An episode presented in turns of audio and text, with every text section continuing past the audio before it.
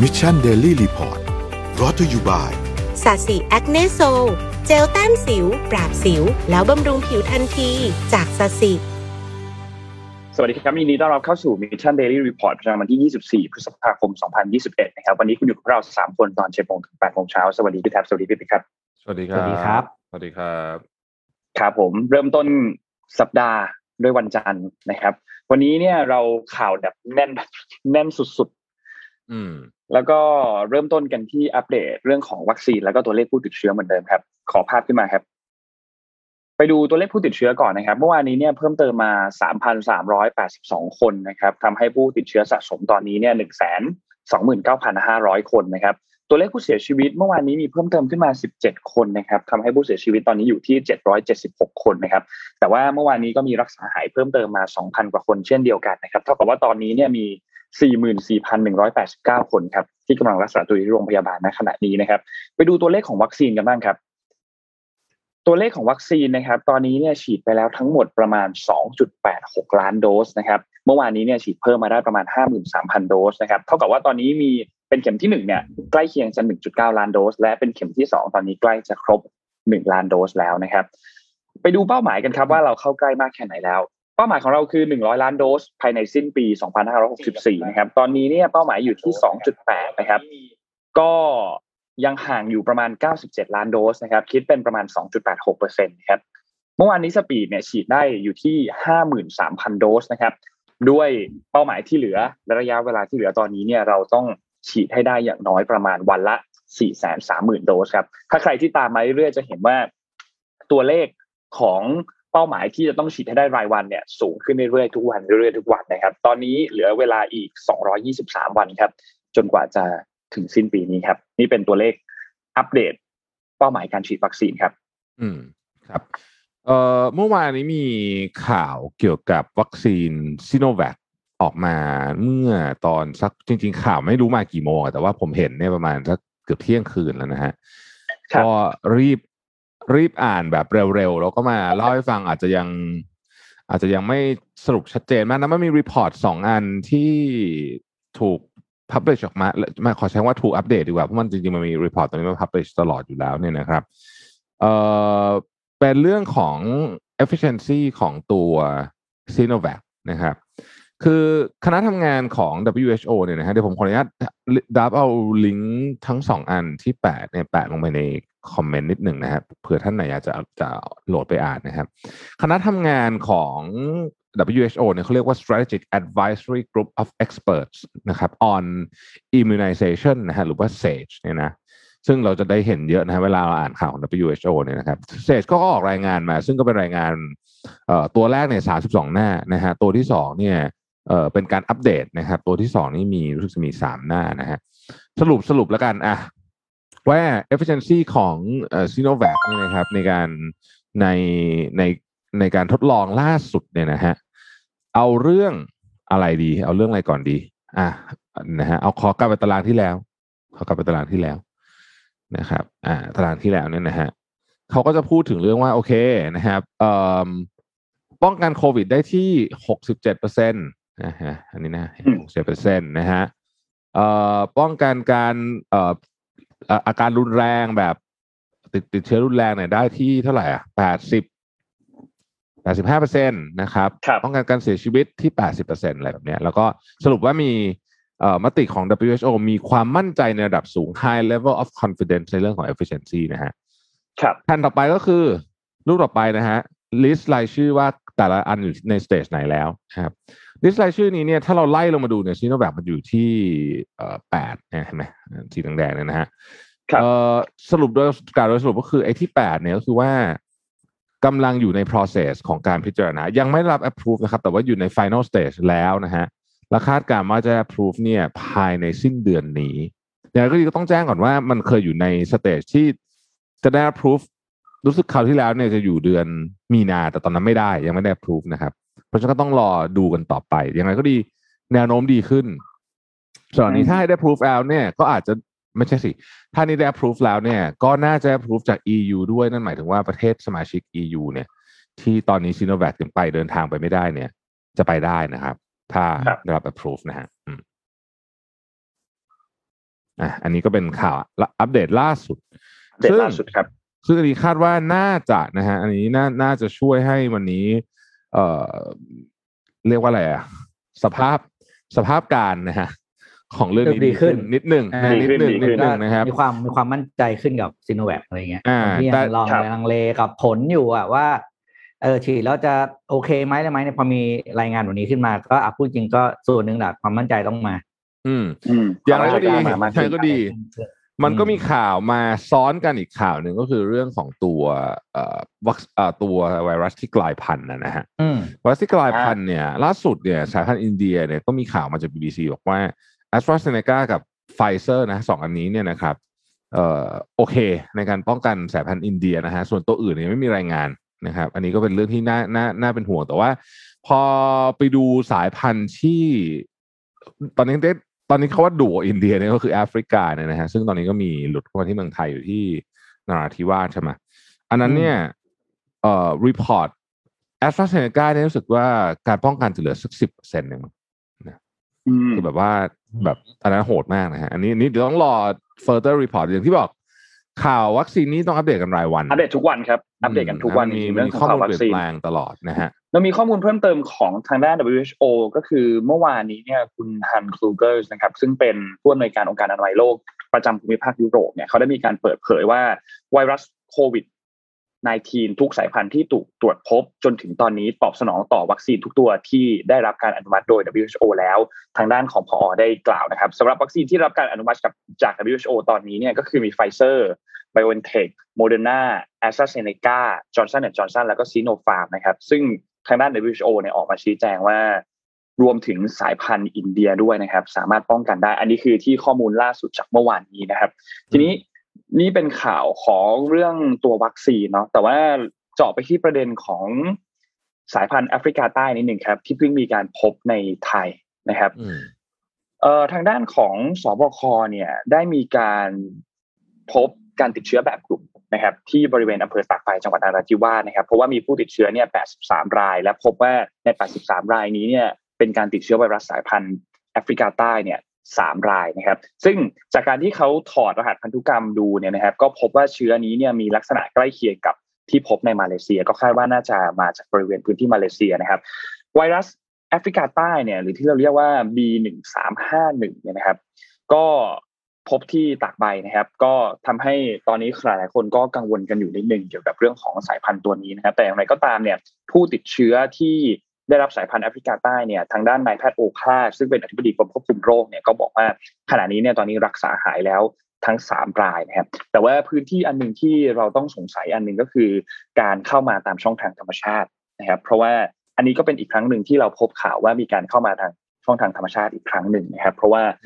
ไม่งั้นไม่ไม่งั้นมันไม่รู้ว่ามันจะมาทางไหนเนาะอันนี้เป็นช่องทางเดียวที่เขาทำการสืบในเรื่องของไทม์ไลน์มาแล้วพบว่าคลัสเตอร์นี้เนี่ยน่าจะมาจากช่องทางนี้มาจากทางของมาเลเซียนะครับเข้าใจว่าเอ่อมีทุกวันนะฮะที่ที่ลักลอบเข้ามาเนี่ยมีทุกวันอันนี้ผมว่าเป็นสิ่งที่ทางภาครัฐต้องโฟกัสมากๆเลยตอนนี้คือผมว่าตอนนี้มีสองเรื่องที่ต้องที่ต้องโฟกัสนะหนึ่งคือทำไงจะเอาวัคซีนมาให้ได้เยอะที่สุดหลากหลายที่สุดเท่าที่จะเป็นไปได้แล้วก็ฉีดให้ได้เร็วที่สุดนะอันนี้อันที่หนึ่งนะครับอันที่สองก็คือว่าในบรรดาพื้นที่ที่มีความเสี่ยงที่จะมีคือที่มันควบคุมไม่ได้อะถ้าถ้าอะไรก็ตามที่ควบคุมไม่ได้แล้วก็ไม่รู้เช่นเช่นการเนี่ยลักลอบเข้ามาตามช่องทางธรรมชาติไม่ว่าจะเป็นจากฝั่งกัมพูชาหรือฝั่งของเอ่อเมียนมาเองเนี่ยนะครับเอาเอาเรื่องเรื่องกัมพูชาผมไม่รู้เดี๋ยวนี้เป็นยังไงนะแต่ว่าไม่รู้พี่ปิ๊กนนท์บอกว่ารู้ว่าสมัยก่อนเนี่ยคือปอยเป็ดเนี่ยคุณคือเข้าออกแบบไม่ไม่ต้องมีพาสปอร์ตครับชิวๆฮะสบายมากๆคือเขารู้ทั้งนั้นแหละไม่ใช่เฉพาะผมรู้หรอกใครๆก็รู้ใครๆก็รู้หน้าแรงเนี่ยเดินสบายโอ้ยสบายไม่แล้วก็มีรถตู้ผ่านพาเข้าออกแบบไม่ต้องสบายคือสบายมากๆนะฮะปัจจุบันนี้ไม่แน่ใจเหมือนกันว่าว่าเขาเข้มขึ้นหรือยังนะอันนี้อันนี้ก็ต้องบอกเออก็ต้องบอกแล้วว่าอย่างอย่างพรมแดนธรรมชาติชายแดนเนี่ยปฏิเสธไม่ได้แล้วว่าเป็นหน้าที่ของเขาเรียกเจ้าหน้าที่ที่อยู่ตรงชายแดนนะจะบอกว่าไม่รู้ว่ามีมีช่องทางธรรมชาติตรงนี้เนี่ยไม่ได้เลยเพราะว่าโอ้โหถ้าขาดคนเดินข้ามมันได้แล้วไม่คิดว่าข้าศึกเขาจะเดินข้ามมาได้เหรอถูกปะอันนี้อันนี้เรื่องจริงอันนี้ซีเรียสจริงอันนี้ซีเรียสจริงต้องเป็นปากเจ้าหน้าที่ดูแลแหละ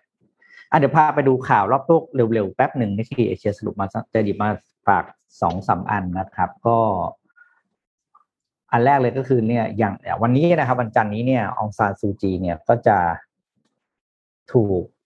ขึ้นศาลนะครับโดยข้อหาเนี่ย5 5ข้อหาด้วยกันนะครับที่ที่รัฐบาลรัฐบาลทหารพม่าเนี่ยตั้งข้อหากับเธอนะครับโดยข้อหาตั้งแต่เรื่องของการรับสินบนนะครับการมีวิทยุติดตามตัวที่ไม่ได้รับอนุญาตนะครับโดยหลังจากที่ถูกกักจับกุมแล้วก็กักตัวอยู่ประมาณหนึ่งร้อยวันนะครับตอนนี้องซานซูจีก็จะขึ้นศาลที่เนปิดอร์นะครับซึ่งเป็นซึ่งเป็นบ้านซึ่งเป็นเมืองที่ที่เธอถูกกักตัวอยู่ตอนนี้นะครับนอกนั้นก็ข่าวที่น่าสนใจก็ เจ ดี นะครับ เจ ดี Logistics นะครับซึ่งเป็นหนึ่งหนึ่งในธุรกิจของ เจ ดี ดอท คอม ก็จะเข้าเทรดในตลาดหลักทรัพย์ที่ฮ่องกงนะโดยมูลค่าที่ สี่สิบจุดสามหก เหรียญฮ่องกงนะครับแล้วก็สามารถลงทุนไป สามจุดหนึ่งหก พันล้านเหรียญไปแล้วนะครับก็ตั้งเป้าจะได้ประมาณนี้อีกอันนึงสั้นๆก็คือถ้าใครยังทำใครยังจำจิมมี่ไหลได้จิมมี่ไหลก็เป็นนักนักเคลื่อนไหวที่ฮ่องกงนะครับก็ทีนี้ก็จะมีเขาเรียกว่าการตัดสินคดีความผิดก็เหมือนกันนะครับโทษสูงสุดที่ตัวจิมมี่ไหลแล้วก็กลุ่มนักเคลื่อนไหวอีกอีกกว่าสิบคนที่เป็นตัวตัวตัวหลักนะครับก็โทษสูงสุดอาจจะสูงสุดคือจำคุกถึงสี่สิบปีก็ต้องดูว่าผลจะออกมาเป็นยังไงบ้างนะครับครับข่าวเร็วๆทั่วโลกฝากประมาณนี้พรรคพรรค เอ็น แอล ดี ขององซานซูจีเนี่ยมีแนวโน้มว่าจะถูกยุบด้วยนะฮะยุบด้วยเดี๋ยวเราอัปเดตข่าวเรื่องของเมียนมาให้ฟังด้วยครับ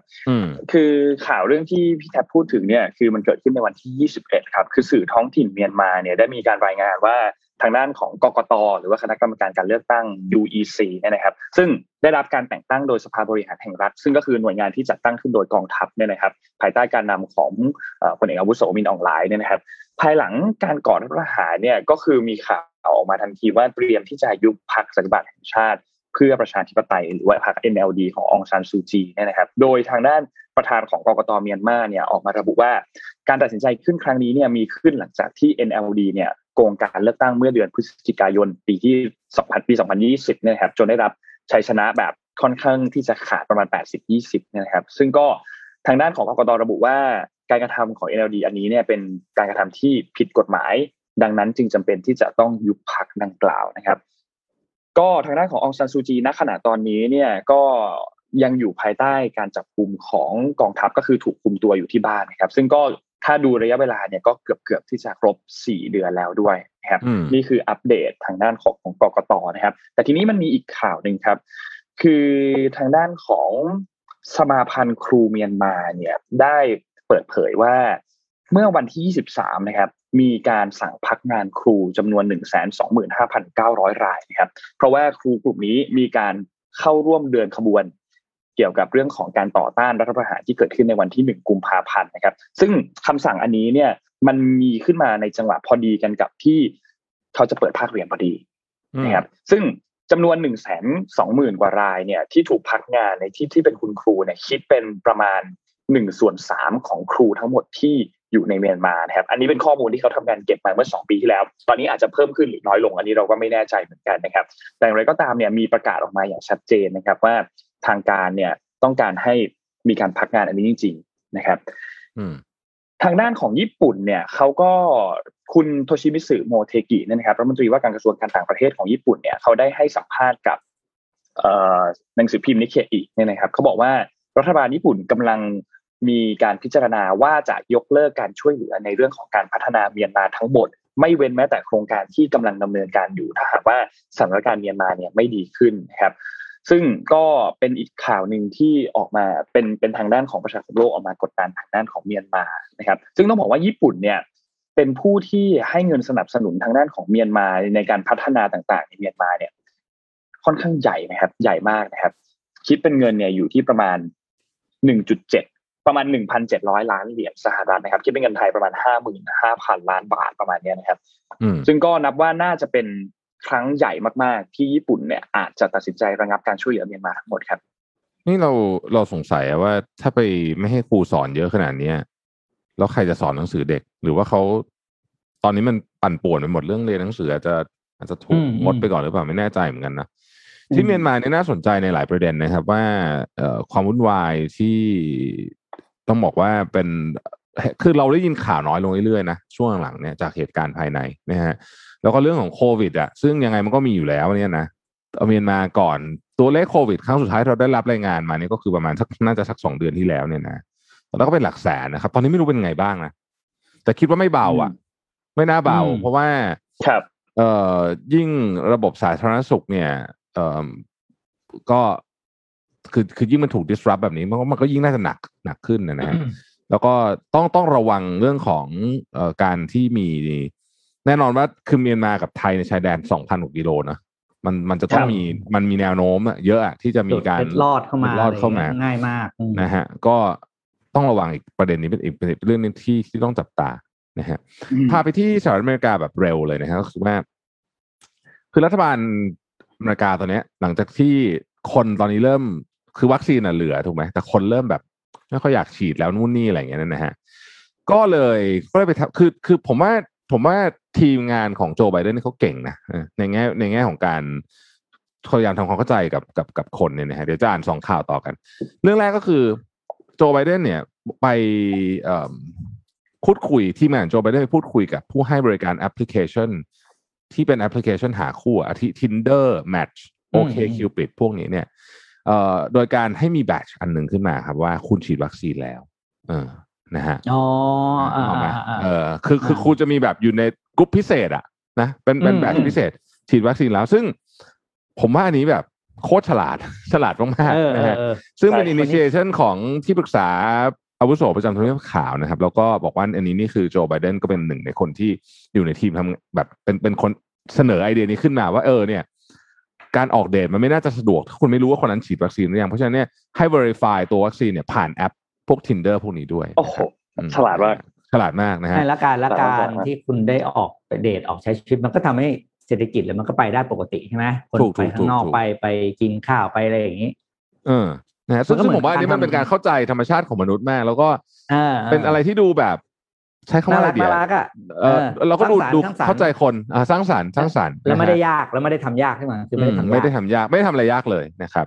อีกมันก็เหมือนเราเปลี่ยนรูปโปรไฟล์ใน Facebook ใช่ไหมว่าเราฉีดแล้วตอนนี้ก็จะเป็นแบบเลย verify จาก Tinder เลยคือคุณต้องมีแบบกระบวนการต้อง submit คิว อาร์ codeอ่า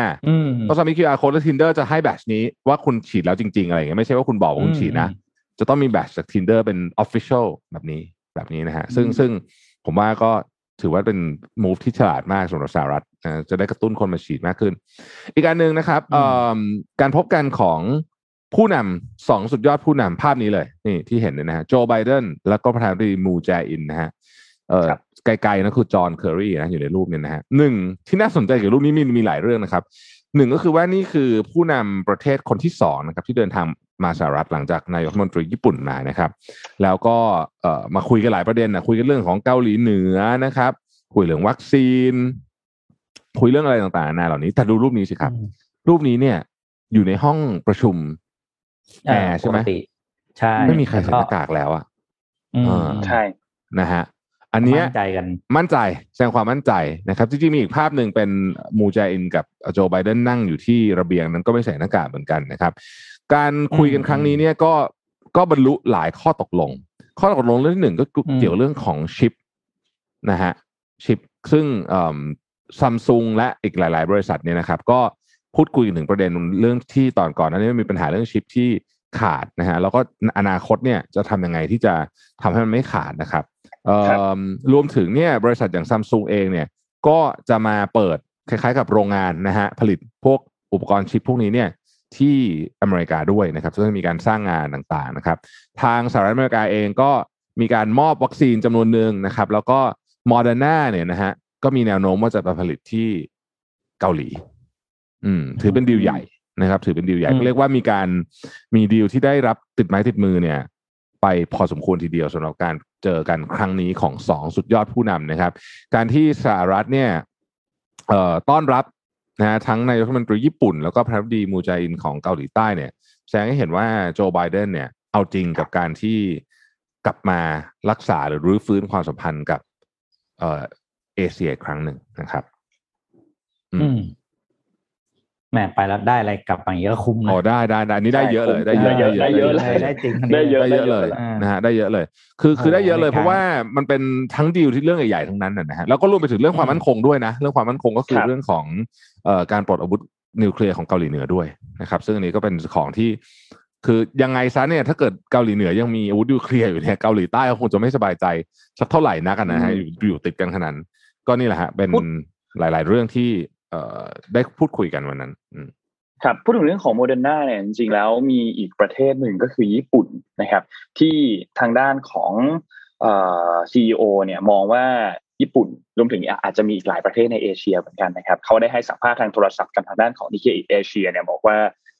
Moderna กำลังเล็งที่จะผลิตวัคซีนในญี่ปุ่นด้วยเช่นเดียวกันนะครับซึ่งอันนี้เนี่ยก็ถือว่าเป็นข่าวที่ที่ที่น่าสนใจเพราะว่าคือเขามองว่าแรงงานของญี่ปุ่นเนี่ยเป็นแรงงานที่ค่อนข้างมีประสิทธิภาพก็เลยต้องการที่จะมาทำการผลิตวัคซีนในญี่ปุ่นด้วยก็อาจจะเป็นอีกอีกหนึ่งประเทศต่อจากเกาหลีใต้นะครับที่มีข่าวเรื่องของวัคซีนโมเดอร์นาว่าจะไปตั้งโรงงานที่นั่นนะครับทีนี้เรื่องของโจไบเดนจริงๆมีอีกเรื่องหนึ่งครับอีกเรื่องนึงเนี่ยก็คือเมื่อวันที่ยี่สิบไม่แน่ใจว่าเราได้อ่านข่าวนี้ไปหรือยังนะครับแต่ว่ามีการลงนามในกฎหมาย Anti Asian Hate Crime ครับเป็นกฎหมายที่ปกป้องคนอเมริกันเชื้อสายเอเชียและแปซิฟิกนะครับซึ่งแน่นอนว่ามันมาในช่วงกระแสก่อนหน้านี้มีกระแสเรื่องของ Asian Hate ที่มาค่อนข้างแรงใช่ไหมครับการลงนามในครั้งนี้เนี่ยก็มีขึ้นหลังจากที่คือต้องบอกว่าทางด้านวุฒิสภาเนี่ยเขาทำการโหวตเรียบร้อยแล้วคะแนนเนี่ยอยู่ที่เก้าสิบสี่ต่อหนึ่งนะครับแล้วก็ทางด้านของสภาคองเกรสเนี่ยโหวตเรียบร้อยแล้วเช่นเดียวกันคะแนนอยู่ที่สามร้อยหกสิบสี่ต่อหกสิบสองนะครับซึ่งก็ขั้นตอนสุดท้ายก็คือโจไบเดนลงนามซึ่งก็ทำได้ทำการลงนามเป็นที่เรียบร้อยแล้วด้วยนะครับทางด้านของสมาชิกสภาผู้แทนราษฎรสหรัฐคนหนึ่งเนี่ยที่มีเชื้อสายเอเชียเนี่ยนะครับเขาพูดถึงบอกว่าคือมีคนอเมริกันเชื้อสายเอเชียเนี่ยที่กำลังต้องการความช่วยเหลืออยู่อย่างมากนะครับและวันนี้เนี่ยสภาผู้แทนราษฎรวุฒิสภาและประธานาธิบดีเนี่ยก็ได้ยินเสียงที่ต้องการความช่วยเหลือของคุณอย่างชัดเจนแล้วแล้วก็ทำการลงนามผ่านตัวกฎหมายอันนี้นะครับซึ่งก็เป็นการบังคับใช้แล้วก็นนคิดว่าภาพหนึ่งที่เราเห็นเนี่ยคือทีมเกี่ยวกับเรื่องของกฎหมายหรือทีมรวมทีม image ด้วยเนี่ยของโจไบเดนทำได้ค่อนข้างดีนะไม่เราเรายังไม่ค่อยเห็นเขาทำการแบบโจมตีฝ่ายใดฝ่ายหนึ่งเหมือนตอนยุคโดนัลด์ทรัมป์เนาะที่เราอาจจะเห็นภาพที่โดนัลด์ทรัมป์อาจจะดูแบบเกลียดฝั่งนั้นชอบฝั่งนี้อะไรอย่างเงี้ยแต่โจไบเดนค่อนข้างที่จะดูจะผูกมิตรกับทุกๆฝ่ายนะครับอืมอืมก็ก็เท่าที่ผ่านมาสามสิบสี่เดือนกว่าๆเนี่ยก็ถือว่าผมคิดว่าน่าจะเรียกว่าสอบผ่านสอบผ่านสอบผ่านสอบผ่านถือว่าสอบผ่านนะฮะจากการเรียกคะแนนเสียงจากทั้งประชาชนเองแน่นอนเนี่ยก็มีคนไม่ชอบเขาก็มีแหละแล้วก็จากพรรค Republican ด้วยนะผมว่าสอบผ่านทีเดียวนะครับมีอีกอันนึงก่อนจะไป เจ็ดโมงครึ่งนะครับอัปเดตนิดนึงนะฮะว่าตอนนี้เนี่ยยุโรปยุโรปเนี่ยเขาบอกว่าเฮ้ยไม่ละท่องเที่ยวจะมาแล้วจะซัมเมอร์แล้วนะนี่กำลังจะไฮซีซั่นของยุโรปเดือนหน้าแล้วเนี่ยนะครับไม่รู้แหละยังไงก็จะเที่ยวแล้วนะครับนั่นคือสิ่งที่คุยกันตอนแรกนะแต่ว่าเอาเข้าจริงๆแล้วเนี่ยโอ้โหแต่ละประเทศเนี่ยมีกฎจุ๊บยิบจุ๊บจิ๊บอะไรเต็มไปหมดเลยเนี่ยนะครับวันนี้ก็เลยจะพามาเล่าสั้นๆว่าถ้าสมมุติว่าคุณอยากจะไปเที่ยวหรือว่าคุณอยู่ที่ยุโรปเนี่ยนะฮะคุณจะต้องทำอะไรบ้างอันนี้อัปเดตเหมือนเดิมนะครับรูมเบิร์กอัปเดตเมื่อวานเอ่อไอของพวกนี้เปลี่ยนทุกวันนะฮะเพราะฉะนั้นถ้าจะไปก็ต้องไปเช็คนะครับอ่ะดับอัสไลด์ของยุโรปขึ้นมานะฮะโอเคนะฮะคือเขาเขาใช้คำนี้นะรูมเบิร์กบอกว่า um, picking your way through a maze of border rules นะคือ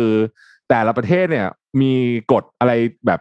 จุ๊บจิ๊บเต็มไปหมดเลยเนี่ยนะฮะเอ่อเอาเริ่มต้นจากเอาอันแรกก่อนเลยนะฮะเอาเอานี้ก่อนนะฮะอันนี้เห็นว่าการเดินทางเนี่ยมันเริ่มปรับเริ่มปอกหัวขึ้นเลยเห็นไหมทุกๆทุกอันเลยหลังจากแบนมานานเนี่ยนะฮะเริ่มละนะฮะเพราะฉะนั้นเนี่ยแนวโน้มที่เอ่อคนจะกลับมาเดินทางในช่วงซัมเมอร์เนี่ยมีเยอะมีเยอะนะฮะอย่างไรก็ดีเนี่ยนะครับเอ่อมันก็จะมีกฎต่างๆนานามากมายนะฮะลองไปภาพถัดไปนะฮะอ่ะโอเคนะครับอันนี้อันนี้เนี่ยเอ่อเขาบอกว่าโดยภาพรวมคนที่เดินทางเข้ามาที่ได้รับวัคซีนครบสองเข็มแล้วตามลิสต์ที่ประกอบที่เราเห็นก่อนหน้านี้ที่เป็นลิสต์ที่เอาเข้า approve นะครับก็จะมีตัวใหญ่ๆ Johnson Johnson Pfizer AstraZeneca อะไรอย่างงี้นะฮะมี Sinopharm ด้วยแต่ยังไม่มี Sinovac เนี่ยก็สิบสี่วันก็ ฉีดเสร็จปุ๊บสองเข็มสิบสี่วันเนี่ยเข้า อี ยู ได้นะฮะในจากจากประเทศที่เป็น non อี ยู เช่นสหรัฐอเมริกานี่คือกฎใหญ่ๆแต่มันไม่ได้แบบนี้ทุกอันไม่ได้แบบทุกอันแต่ละประเทศก็จะมีกฎของตัวเองแยกย่อยไปอีกนะครับอ่ะลองไปดูว่ามีอะไรบ้างนะที่น่าสนใจนะครับกฎมันเยอะมากยกตัวอย่างเช่นนะครับเอ่ออังกฤษอังกฤษเนี่ยนะครับ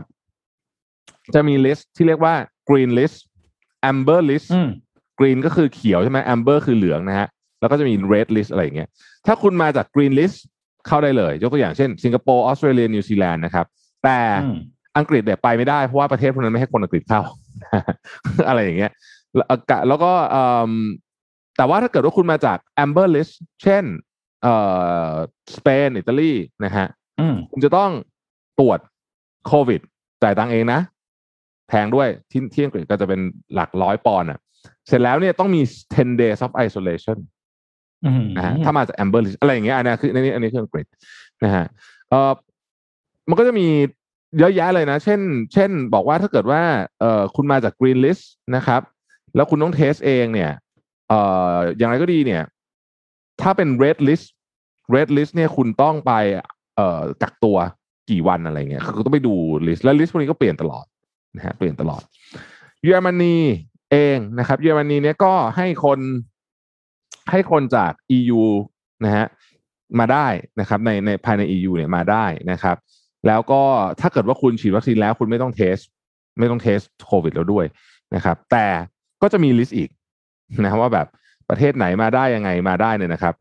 เอ่อออสเตรเลียอย่างเงี้ยสมมติมาจากออสเตรเลียเนี่ยนะครับก็สามารถมาที่เอ่อเยอรมันได้นะครับแล้วก็สามารถเที่ยวได้โดยที่ไม่ต้องเอ่อไม่ต้องไม่ต้องถูกกักตัวนะฮะอิตาลีซึ่งพึ่งพาการท่องเที่ยวสูงมากเนี่ยนะครับก็ก็ก็พยายามที่จะทำยังไงก็ได้ให้มันง่ายที่สุดเนี่ยนะฮะอิตาลีเนี่ยก็เอ่อยังมีควอรันทีนอยู่นะยังมีควอรันทีนอยู่นะครับในบางประเทศนะฮะในบางประเทศอยู่แต่ถ้าเกิดว่ามาจากเอ่อในโซน อี ยู เองเนี่ยก็เอ่อไม่ต้องควอรันทีนแล้วนะฮะมาจากอเมริกาต้องมาต้องต้องเลือกสนามบินด้วยนะเขาจะมีสนามบินที่ให้มาอะไรอย่างเงี้ยนะฮะโอ้โหคือแบบเยอะแยะเต็มไปหมดฝรั่งเศสผมคือผมเล่าไปเรื่องมันเยอะมากฝรั่งเศสเนี่ยก็เอ่อต้องเทสเนกาทีฟเจ็ดสิบสองชั่วโมงก่อนนะฮะแล้วก็ถ้าเกิดว่าคุณมาจากเจ็ดประเทศที่อยู่นอก อี ยู ที่อยู่ในลิสต์คืออังกฤษนิวซีแลนด์ญี่ปุ่นอะไรอย่างเงี้ยคุณต้องเซลฟ์ไอโซเลชั่นเจ็ดวันนะฮะแต่ถ้าเกิดคุณมาจากอาร์เจนตินาอะไรแบบนี้นะคุณก็ต้องสิบวันอะไรแบบเนี้ยนะฮะแต่ว่าฝรั่งเศสจะมีเคอร์ฟิวนะเมืองใหญ่นะครับ สามทุ่มถึงหกโมงนะฮะประเทศที่ดูจะรีแลกซ์สุดก็คือสเปนกับกรีซเพราะว่าสองประเทศนี้เนี่ยพึ่งพาการท่องเที่ยวมากๆคือไม่ไหวแล้วว่างั้นเถอะนะฮะอ่าใช่ครับตอนนี้เนี่ยถ้าคุณมาจากญี่ปุ่นกับอังกฤษซึ่งเป็นนักท่องเที่ยวที่มาสเปนเยอะที่สุดเนี่ยนะครับคุณเข้าสเปนไม่ต้อง พี ซี อาร์ แล้วนะฮะตอนนี้นะครับก็ก็มาเลยมาได้เลยนะครับส่วนกรีซเนี่ยก็ภายในสิ้นเดือนนี้เนี่ยจะให้ประเทศที่อยู่ใน อี ยู นะฮะแล้วก็เอ่อประเทศนอก อี ยู บางประเทศเนี่ยนะครับสามารถเดินทางโดยไม่ต้องควอรันทีนแล้วอืมอะไรอย่างเงี้ยคือเอาเอาว่าเอาไปไปที่ไหนศึกษาที่นั่นอ่ะถูกเพราะมันละเอียดยิบเลยนะฮะละเอียดยิบเลยแล้วต้องวัดดวงด้วยนะตอนที่คุณซื้อตั๋วยังไม่ได้ไปเนี่ยระหว่างทางเนี่ยก่อนที่จะไปถึงวันเดินทางกฎอาจจะเปลี่ยนถูกซึ่งไปถึงไปถึงหน้างานไปถึงหน้างานต้องรับสภาพเพราะว่าไม่มีทางเลือกจริงๆเพราะไอ้กฎพวกนี้เขาเปลี่ยนตามจำนวนเลขผู้ป่วยเชื้อในประเทศต้นทางที่จะเดินทางไปนั่นแหละเขาเปลี่ยนรายวันไงอย่างในอย่างในสเปนอย่างเงี้ยเขาก็จะบอกว่าเฮ้ยถ้าเกิดว่าคุณไม่ใช่ไม่ใช่โปรตุเกสโปรตุเกสเนี่ยเขาก็จะบอกว่าทันทีที่คุณอยู่ในลิสต์ประเทศที่มีเคสห้าร้อยเคสต่อประชากร หนึ่งแสน คนเมื่อไหร่ปุ๊บเนี่ยคุณจะถูกยกระดับไปอยู่อีกลิสต์หนึ่งอะไรอย่างเงี้ยแล้วก็จะทำให้คุณจะต้องถูกควอรันทีนแทนที่จะเดินทางได้คือมันเปลี่ยนตลอดนะฮะเพราะฉะนั้นเนี่ยเอ่อก็ก็ต้องติดตามแต่ว่าประเด็นก็คือยุโรปเนี่ยซัมเมอร์นี้เขาจะไม่ปล่อยให้มันผ่านละคือคือถึงจะมีกฎก็เหอะแต่เขาก็จะเอาแล้วเขาจะต้องท่องเที่ยวให้ได้แล้วนะฮะอืมครับผมไม่แน่ใจว่าภูเก็ตแซนด์บ็อกซ์เราหนึ่งกรกฎาคมนี้ยังยังยังมีจะมีเปลี่ยนไหมยังอ่อนอยู่ไหมใช่ไหมอืมต้องตามข่าวบอกเราหน่อยสิว่าจะเป็นยังไงอืมเออภูเก็ตมีเอ่อท่านท่านผู้ชมท่านผู้ฟังที่อยู่ที่ภูเก็ตแซนด์บ็อกซ์หนึ่งกรกฎาคมนี้เรายังลุยอยู่ไหมฮะอืมถ้าใครทราบก็พิมพ์เล่ามาให้ฟังด้วยนะโอ้ก็มาได้ก็ดีนะเพราะว่าโอ้โหภูเก็ตไม่ไหวแล้วจริงไม่ไหวแบบไม่ไหวจริงไม่ไหวจริงอืมครับอ่ะเป็นเดี๋ยวไปเจ็ดโมงครึ่งกันครับเจ็ดโมงครึ่งนะครับวันนี้เอาเรื่องของอ่าเขาเรียกว่าไงนะบทความชื่อมาร์ค เทรน Top ไนน์ Tips for Living a Good Life นะครับเขียนโดยเฮนริกเอ็ดเบิร์กนะครับก็ชื่อหัวข้อคือเคล็ดลับการของการมีชีวิตที่ดีเก้าข้อโดยมาร์ค ทเวนนะครับอ่ะนะครับมาร์ค ทเวนเนี่ยเป็นนักเขียนที่ได้รับฉายาฉายาว่าเป็นอ่าบิดาแห่ง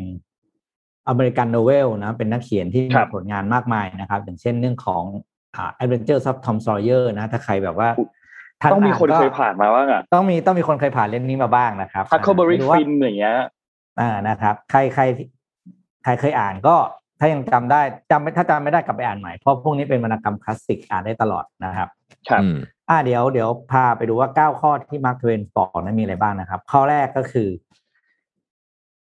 approve yourself นะครับก็คือเราต้องอนุญาตให้ตัวเองมีชีวิตที่ดีก่อนคือเราไม่สามารถมีชีวิตที่ดีได้ถ้าเราไม่ไม่อนุญาตตัวเองมีหรือไม่ไม่ตั้งใจจะมีชีวิตที่ดีนะครับอันนี้สำคัญมากเลยคือมันคือ mindset ว่าเฮ้ยเราจะมีชีวิตที่ดีละเราจะมีทุกอย่างที่ดีกว่าเดิมตั้งแต่วันนี้เป็นต้นไปถ้าเราอนุญาตให้ตัวเองหรือสร้างความเชื่อมั่นให้ตัวเองเนี่ยเราถึงจะมีได้นะครับข้อสองนะครับเขาบอกว่า limitation way อ่ะ limitation may just be in your mind ก็คือข้อจำกัดมีอยู่จริงแค่ในใจเราเท่านั้นนะครับก็ผมเคยดูหนังเรื่องนึงนะผมจำไม่ได้เรื่องอะไรเป็นเป็นคุณคุณปู่หรือคุณตานี่แหละสอนหลานเขาบอกว่าเวลาดูข้อจำกัดของตัวเองเนี่ยอย่าดูตั้งแต่เท้าถึงหัวแต่ให้ดูตั้งแต่หัวถึงฟ้าก็คือปู่เขาสอนหลานนะว่าชีวิตเราไม่มีข้อจำกัดนะสิ่งที่เราเห็นไม่ว่าจะเป็นร่างกายอายุนะความรู้พื้นฐานการศึกษาฐานะเนี่ยอันนี้มันเป็นสิ่งที่เป็นข้อจำกัดที่อยู่ในจิตใจของเราเท่านั้นนะครับเพราะฉะนั้นจริงๆแล้วเนี่ยข้อจำกัดไม่มีอยู่จริงถ้าเราเชื่อว่าเราทำได้ข้อสามนะครับ lighten up and have some fun ก็คือมองโลกให้สดใสแล้วก็ใช้ชีวิตให้สนุกการมีอารมณ์ขันเสียงหัวเราะนะคือคือจะบอกเป็นยาวิเศษเป็นเครื่องมืออะไรก็ได้อะที่ทำให้อารมณ์ของเราในแต่ละวันเนี่ยมันดูสดใสเมื่อเมื่อเราสดใสเนี่ยเราก็สามารถจะมีความคิดมีสมาธิมีพลังไปทำเรื่องอื่นที่มันดีๆได้นะครับครับข้อสี่ครับ let go of anger อันนี้อ่าในบทความเขาเขียนดีเขียนดีมากเลยบอกว่าไอ้ตัวเสียน้ำเงินนะตรงกลางนะเขาบอกว่าแม้ว่าเรากำลังจะโกรธใครสักคนอยู่แบบมาหลายวันแล้วนะแต่คนที่เราโกรธเนี่ยเขาอาจจะไม่ได้สนใจแล้วเขาจะไม่ได้รู้เรื่องมาตั้งนานแล้วเพียงแต่เราเนี่ยแหละคนเดียวที่พยายามจะแบกความโกรธนะเก็บน้ำไว้กับตัวนะครับเพราะฉะนั้นเนี่ยมาร์ค ทเวนบอกว่าเคล็ดลับอันนี้ก็คือให้ไปคุยกับคนที่เรารู้สึกไม่พอใจหรือโกรธแล้วหาทางแก้ข้อขัดแย้งนั้นให้เร็วที่สุดเท่าที่เราจะทำได้นะครับเพื่อจะให้ไม่มีเรื่องคาใจในตัวเรานะครับข้อห้าครับ release yourself from entitlement ก็คือเลิกความคิดหรือเปลี่ยนความคิดว่าเราเราเป็นคนศูนย์กลางของโลกปัญหาทุกอย่างของโลกมันอยู่ที่เราเราเป็นคนที่จะต้องแก้ทุกเรื่องด้วยตัวเองหรือไม่มีใครนอกจากเราที่ทำเรื่องพวกนี้ได้นะครับการที่ลดตัวตัวเองออกจากการเป็นพวกไอ้พี่แบกอ่ะเออนะจะจะทำให้ตัวเราเบาขึ้นแล้วก็มีความสุขขึ้นนะครับ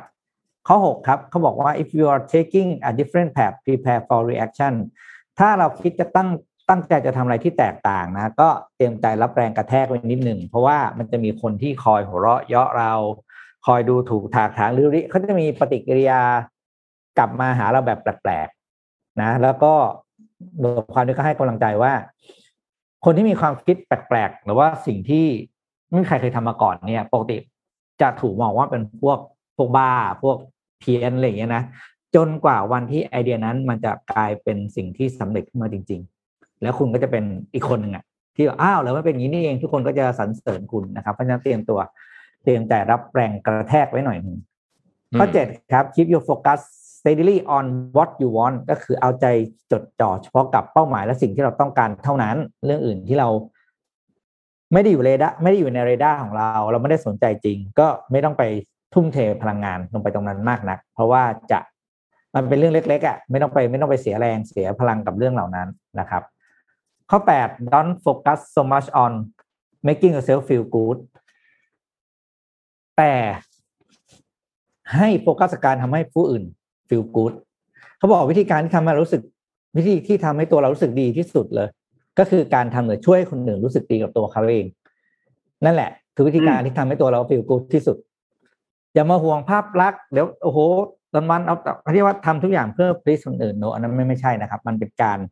ทำให้เราฟีลกู๊ดแบบผิดวิธีเพราะนั้นมันจะทำให้เราเหนื่อยแต่วิธีการที่ดีที่สุดในการทำให้ตัวเรารู้สึกดีคือทำหรือช่วยคนอื่นรู้สึกดีนั่นเองนะครับแต่ว่าหลายๆคนชอบจะทำตรงข้ามกับเรื่องนี้ข้อสุดท้ายครับก็คือดู what you want to do นะครับก็คือให้เลิกทำเอ้ยไม่ใช่เริ่มทำสิ่งที่อยากทำตั้งแต่วันนี้เพราะว่าเราอ่านหนังสือเราอ่านบทความมาเยอะนะที่บอกว่าสิ่งที่คนเสียใจที่สุดก็คือสิ่งที่ไม่ได้ทำมากกว่าสิ่งที่ทำไปแล้วนะครับนี่ก็เป็นทิปส์เก้าข้อของการมีชีวิตที่ดีที่มาร์ค ทเวน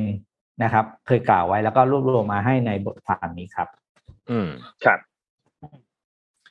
ผมพอพอได้ยินชื่อมาร์ค ทเวนแล้วคิดถึงมากเลยอ่ะมันเป็นแบบหนังสืออ่านนอกเวลาตอนแบบตอนสมัยเรียนอะไรเงี้ยคือทุกคนต้องแบบเคยอ่านแบบว่าเคยเคยต้องเคยผ่านมาสักเล่มต้องมีสักเล่มนึงต้องโดนสักเล่มต้องมีสักเล่มนึงต้องมีสักเล่มนึงจริงครับอืมก็ก็เป็นข้อคิดที่นะดีมากต้อนรับวันจันทร์นะฮะต้อนรับวันจันทร์ตอนนี้หลายคนตอนนี้หลายคนเครียดนะจริงๆนะผมว่าเราก็ต้องคอยจูน mindset กันพอสมควรนะเมื่อคืนฟัง Clubhouse Session นึงเรื่องผู้ประกอบการ เอส เอ็ม อี นะแล้วก็โอ้โหแบบหนักๆๆคือหนักจริงอะตอนนี้นะคือไม่รู้แล้วมันมันยังไม่เห็นทางออกเลยมันไม่รู้ว่าจบเมื่อไหร่ไงเออมันยังไม่เห็นทางออกนะฮะพูดถึง Clubhouse เรื่อยๆตอนนี้ Android เข้ามาได้แล้วนะAndroid เข้ามาได้แล้วใช่ๆแบบ Official แล้วนะครับไม่ไม่ไม่ต้องแบบผ่านช่องทางอื่นแล้วอันนี้ประกาศไม่เบต้าไม่อะไรใช่มั้ยอันนี้ของจริงเลยไม่เบต้าละไม่เบต้าละเข้ามาได้อย่างเป็นทางการแล้วยี่สิบคนนั้นก็ทำงานหนักจริงนะเค้าทำงานหนักทำงานหนักเก่งๆจากเก้า เก้าคนแรกเนี่ยรับรับไปยี่สิบคนเลยอ่ะ Android เข้ามาเดี๋ยวต้องดูอีกเวฟนึงว่าคนจะเยอะขึ้นมั้ยครับนะฮะคนจะเยอะขึ้นมั้ยนะครับอ่ะเราไปข่าวต่อไปกันเลยดีกว่าครับนนท์ลุยเลยฮะครับผมดูเรื่องนี้กันนิดนึงดีไหมครับเอ่อเมื่อวันที่ยี่สิบสองที่ผ่านมาเนี่ยเป็นวันครบรอบเจ็ดปีของการรัฐประหารเราพูดถึงเรื่องนี้กันนิดนึงว่ามีประเด็นอะไรเกิดขึ้นบ้างในช่วงระยะเวลาเจ็ดปีที่ผ่านมานี้นะครับอย่างที่เราทราบกันครับว่าเมื่อวันที่ยี่สิบสองพฤษภาคมปีสองพันห้าร้อยห้าสิบเจ็ดเนี่ยในเป็นการรัฐประหารครั้งที่สิบสามของประวัติศาสตร์ประเทศไทยเนี่ยนะครับก็มีวัฒกรรมออกมามากมายไม่ว่าจะเป็นเรื่องของเราจะทำตามสัญญาขอเวลาอีกไม่นานเรื่องของการร่างรัฐธรรมนูญฉบับใหม่เรื่องของการปฏิรูปก่อนการเลือกตั้งเรื่องของการการเมืองนู่นนี่อะไรต่างๆเนี่ยก็ก็มีประเด็นกันมากมายอยากถามทุกๆคนครับว่าเมื่อเจ็ดปีที่แล้วเนี่ยณช่วงเวลาที่เกิดขึ้นเนี่ยกำลังทำอะไรอยู่เพราะว่าช่วงเวลาเจ็ดปีนี้คือเราพอเราเราพูดขึ้นมาตัวเลขเจ็ดเนี่ยอาจจะยังไม่เห็นภาพแต่ถ้าสมมุติว่าพูดถึงว่าถ้าเป็นเด็กจบใหม่มาอายุยี่สิบสาม เจ็ดปีวันนี้คุณก็สามสิบแล้วอ่ะเพราะฉะนั้นเจ็ดปีนี้ไม่ใช่ระยะเวลาที่สั้นๆนะครับแล้วก็มากนะนานมากนะอืมอืมช่วงช่วงชีวิตของคนของคนเลยนะมหนึ่งถึงมหกนี่หกปีอ่ะถือว่ามัธยมเนี่ยหกปีเลยนะหรือถ้ามปลายจบมหาวิทยาลัยเงี้ยก็นั่นน่ะถ้าเปรียบเทียบให้เห็นภาพสำหรับเอ่อคนที่ใช้มือถือเปลี่ยนมือถือบ่อยๆเนี่ยจะนึกภาพออกตอนนั้นเนี่ยตอนตอนรัฐประหารตอนนั้นเนี่ยมือถือ Apple คือ iPhone หก iPhone หก หก เอส รู้สึกเป็น หก เอส นี่แหละตอนนี้เท่าไหร่ละสิบสอง สิบสองรู้สึกว่าจะยี่สิบกว่ารุ่นได้มั้งครับที่ที่เปลี่ยนถ้านับรุ่นรุ่นย่อยนะอ่าได้นับรุ่นย่อยด้วยนะนับแบบว่า iPhone หก เอส ยังใช้นิ้วสแกนนิ้วปลดล็อกอยู่เลยมั้งถ้าจำไม่ผิดอ่ะใช่ๆผมยังใช้อยู่เลยผมนี่แหละใช้หก เอส อยู่โอ้พี่อึดมากเลยจริงเหรอยังอยู่อีกเหรอจริงจริงเนี่ยแหละขับเฮาทุกวันนี้ใกล้ หก เอส นี่แหละโอ้แล้วก็ใกล้จะไม่ไหวแล้วล่ะอืมประธานาธิบดีสหรัฐนี่เปลี่ยนมาสามคนแล้วนะครับสามคนตั้งแต่คุณโอบามาโดนัลด์ทรัมป์แล้วก็มาคนล่าสุดคุณโจไบเดนนะครับก็มีก็เห็นเอ่อโพสต์อะไรเยอะมากในวันครบรอบเจ็ดปีรัฐประหารนะก็อ่ะนั่นแหละก็คิดว่าหลายคนก็คงจะมีมุมมองในเรื่องนี้ที่ที่เป็น personal กันไปนะครับ personal กันไปแล้วก็ก็เป็นหนึ่งในเหตุการณ์สำคัญนะฮะเราก็ยังคงส่งผลเอฟเฟกต์มาจนถึงทุกวันนี้แล้วจะไปต่อกันไหนแค่ไหนก็ไม่รู้เหมือนกันนะก็จะไปต่อไกลแค่ไหนก็ไม่รู้เหมือนกันนะครับน่าสนใจน่าสนใจในประเด็นนี้อ่ะจริงๆก็คือเด็กคือถ้าเกิดว่าเนี่ยสมมุติว่าอยู่ปีหนึ่งเนี่ยตอนนั้นน่ะนะนี่ก็ตอนนี้ก็โตเป็นผู้ใหญ่ทำงานแบบจริงจังมาหลายปีแล้วนะมาพักนึงแล้วอ่ะมาพักนึงแล้วนะยี่สิบเจ็ดยี่สิบแปดแล้วอ่ะอืมอืมก็นั่นแหละครับนั่นแหละนั่นแหละนั่นแหละ อ่ะเราไปดูอีกข่าวหนึ่งนะครับสำหรับแฟนๆของโอลิมปิกนะครับมีมีตัวเลขมาสรุปให้ฟังว่าถ้าวันนี้โอลิมปิกเลิกนะมันจะเกิดผลกระทบทางการเงินอะไรบ้างตัวนี้เราเราไม่เคยมามามาทราบข่าวนะครับจนมาถึงงานนี้แหละก็คือบอกว่าอ่าญี่ปุ่นลงเงินอะไรไปบ้างแล้วก็มีผลกระทบอะไรบ้างนะที่ที่เกิดขึ้นนะครับอย่างแรกเลยก็คือค่าใช้จ่ายที่เป็นเรื่องของการจัดสถานที่เนี่ยอ่านั่นส่วนหนึ่งแต่ว่าสิ่งที่สำคัญก้อนแรกที่เขาสรุปมาเลยก็คือ ไอ โอ ซี จะเขาเรียกไงนะเขาบอกอย่างนี้ก่อนว่า ไอ โอ ซี หรือ International International Olympic Committee เนี่ยจะได้รับผลกระทบในการเงินอะไรบ้างหนึ่ง ไอ โอ ซี จะขาดรายได้จากลิขสิทธิ์การถ่ายทอดกีฬาเนี่ย หนึ่งจุดห้าพันล้านเหรียญนะครับซึ่งอันนี้ ไอ โอ ซี เนี่ยจะขาดรายได้ส่วนนี้นะครับอันที่สองก็คือเรื่องของอินชัวรันนะครับอินชัวรันเนี่ยอ่าอินชัวรันเนี่ยมูลค่าที่ทางญี่ปุ่นจะต้องเสียฟรีนะครับก็คือประมาณเก้าร้อยล้านเหรียญสหรัฐอินชัวรันเนี่ยคืออินชัวรันที่เกิดจากเรื่องของการจัดการแข่งขันต่างๆนะครับเป็นวงเงินมูลค่าเก้าร้อยล้านเหรียญสหรัฐซึ่งถือว่าเยอะมากอีกอันนึงเหมือนกันนะครับต่อมาเนี่ยอีกอันเป็นเรื่องของค่าจัดการสถานที่นะครับก็ที่สร้างนู่นสร้างนี่อะไรขึ้นมาเนี่ยนะอ่าว่าจะเป็นเรื่องของการปรับปรุงสถานที่ใหม่สร้างอาคารที่พักนักกีฬาอะไรต่างๆเนี่ยนะครับก็คือ หนึ่งหมื่นห้าพันสี่ร้อยล้านเหรียญสหรัฐนะครับก็คือเนี่ยที่เงินก่อสร้างที่ใช้ไปและไม่นับอ่าว่าหลังจากโอลิมปิกแล้วเนี่ยสถานที่เหล่านี้เนี่ยอาจจะยังไม่ปกติพวกเนี้ยมันจะถูกเปลี่ยนไปใช้เชิงพาณิชย์ต่อเช่นอาคารที่พักนักกีฬาก็จะเปลี่ยนเป็นคอนโดเป็นหอพักอะไรต่างๆใช่ไหมตอนนี้ก็อาจจะไปใช้ไม่ได้ด้วยนะเพราะว่าคนก็ไม่กล้าไปใช้ก็ไม่นับรายได้ตรงส่วนนั้นที่จะหายไปแล้วก็เรื่องของค่าตั๋วก็ประมาณแปดร้อยล้านเหรียญที่เป็นเป็นเรื่องของค่าบัตรเข้าชมกีฬาทุกอันทั้งหมดนะครับนี่คือมูลค่าความเสียหายทางการเงินที่เกิดขึ้นทั้งหมดจากการยกเลิกจัดถ้ายกเลิกโอลิมปิกซึ่งณวันนี้เนี่ยบอกเลยว่าเขาจัดแน่นอนแล้วก็มีเรื่องท่องเที่ยวด้วยนะไปที่อ่าแล้วท่องเที่ยวต่างหากยังไม่นับอีกนะว่าท่องเที่ยวเนี่ยไม่เพราะท่องเที่ยวไม่เกี่ยวกับ ไอ โอ ซี ไงอ่าไม่เกี่ยวกับ ไอ โอ ซี ใช่ใช่อืมแต่มันคือรายได้สำคัญของญี่ปุ่นที่จะได้ในช่วงนั้นใช่อืมคือตอนนี้ในญี่ปุ่นกลายเป็นประเทศที่เรียกว่าต้องใช้คำว่าไปคนละด้านแล้วประชาชนก็ไม่อยากให้จัด ไอ โอ ซี แล้วก็รัฐบาลก็อยากให้จัดทีนี้มันก็เป็นเป็นที่มาว่าตอนนี้ญี่ปุ่นเริ่มมีการฉีดวัคซีนแล้วที่สองเนี่ยที่โตเกียวกับโอซาก้าโดยเพิ่งฉีดไปได้แบบน้อยมากเพราะประชาชนที่เป็นผู้สูงอายุก็เยอะอ่ะแล้วก็ฉีดไปได้แบบหลักแสนคนเองอ่ะซึ่งทุกคนก็บอกว่าโอ้โหนี่คือน่ากลัวที่สุดที่จะจัดโอลิมปิกคราวนี้แต่ก็แต่เขาตัดสินใจแล้วว่าจะจัดก็ต้องต้องจัดไปขอวกกลับมาที่วัคซีนอีกสักนิดนึงนะฮะคือพอพอพี่บีพูดเรื่องญี่ปุ่นเนี่ยมันก็มีข่าวจากบลูมเบิร์กหัวข้อข่าวชื่อนี้เลยบอกว่า Asian COVID surge should worry us all คือบอกตอนนี้เนี่ยเอเชียเนี่ยนะฮะทุกหลายประเทศมันจะรู้ประเทศตั้งแต่เริ่มตั้งแต่ประเทศไทยมาเลเซียนะครับเอ่อเวียดนามเวียดนามอาจจะยังไม่เยอะแต่ก็ไม่เบาเหมือนกันนะฮะหรือว่าฟิลิปปินส์ฟิลิปปินส์เนี่ยอาทิตย์ที่ผ่านมานี่ก็ หกเจ็ดพัน นะตลอดนะฮะเอ่อรวมไปถึงประเทศที่ตอนแรกนึกว่าเอาอยู่แล้วเช่นไต้หวันนะครับญี่ปุ่นนี่ก็อยู่ในเคสด้วยจริงๆแต่จะว่าไปนะฮะสิงคโปร์นะฮะอะไรอย่างเงี้ยคือเขาบอกว่าตอนนี้เนี่ยประเทศในเอเชียโดยเฉพาะประเทศที่ตอนแรกเนี่ยเหมือนจะคุมเหมือนจะคุมวัคซีนอยู่เอ้ยเหมือนใช่เหมือนจะคุมโควิดอยู่เนี่ยก็ฉีดวัคซีนน้อยรวมอีเวนไต้หวันซึ่งเป็นประเทศที่จริงๆแล้วเข้าถึงวัคซีนได้ได้เยอะกว่าประเทศอื่นอยู่แล้วเนี่ยนะครับเพราะว่าเขามีความสัมพันธ์ที่ดีกับสหรัฐเนี่ยก็ก็ฉีดน้อยนะฮะสิงคโปร์เนี่ยตอนแรกก็นึกว่าเอ่อไม่มีอะไรแล้วก็ก็ยังฉีดเยอะกว่าประเทศอื่นแต่ก็ยังน้อยอยู่เนี่ยนะครับทำให้สิงคโปร์ไม่สามารถจัด World Economic Forum ในเดือนสิงหาได้นะฮะต้องยกเลิกไปแล้วเนี่ยนะครับออสเตรเลียนะครับก็ยังถือว่าเขาบอกว่าใช้เป็นเป็นแบบเอ่อ leisurely pace ก็คือแบบฉีดแบบชิลๆนะอยู่เนี่ยเพราะพวกนี้เนี่ยจะทำให้การคุม control โควิดเนี่ยมันไม่อยู่เสร็จแล้วเนี่ยมันก็มีโอกาสที่จะย้อนกลับไปที่ประเทศฝั่งยุโรปหรือประเทศฝั่งตะวันตกอีกนะฮะบอกว่าเอเชียเองเนี่ยตอนนี้เนี่ยต้องเร่งฉีดวัคซีน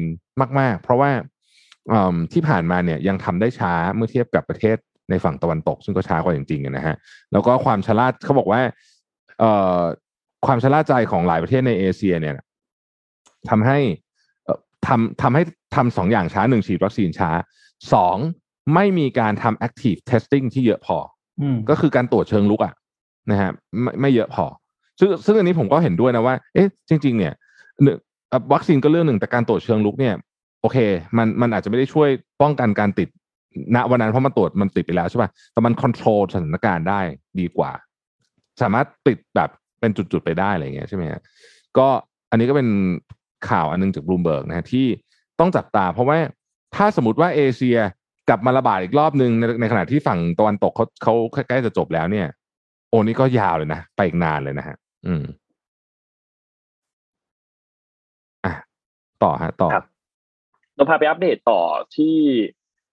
ทางด้านของอิสราเอลปาเลสไตน์นะครับก็อย่างที่เราทราบกันว่าเมื่อวันศุกร์ที่ผ่านมาเนี่ยมีการ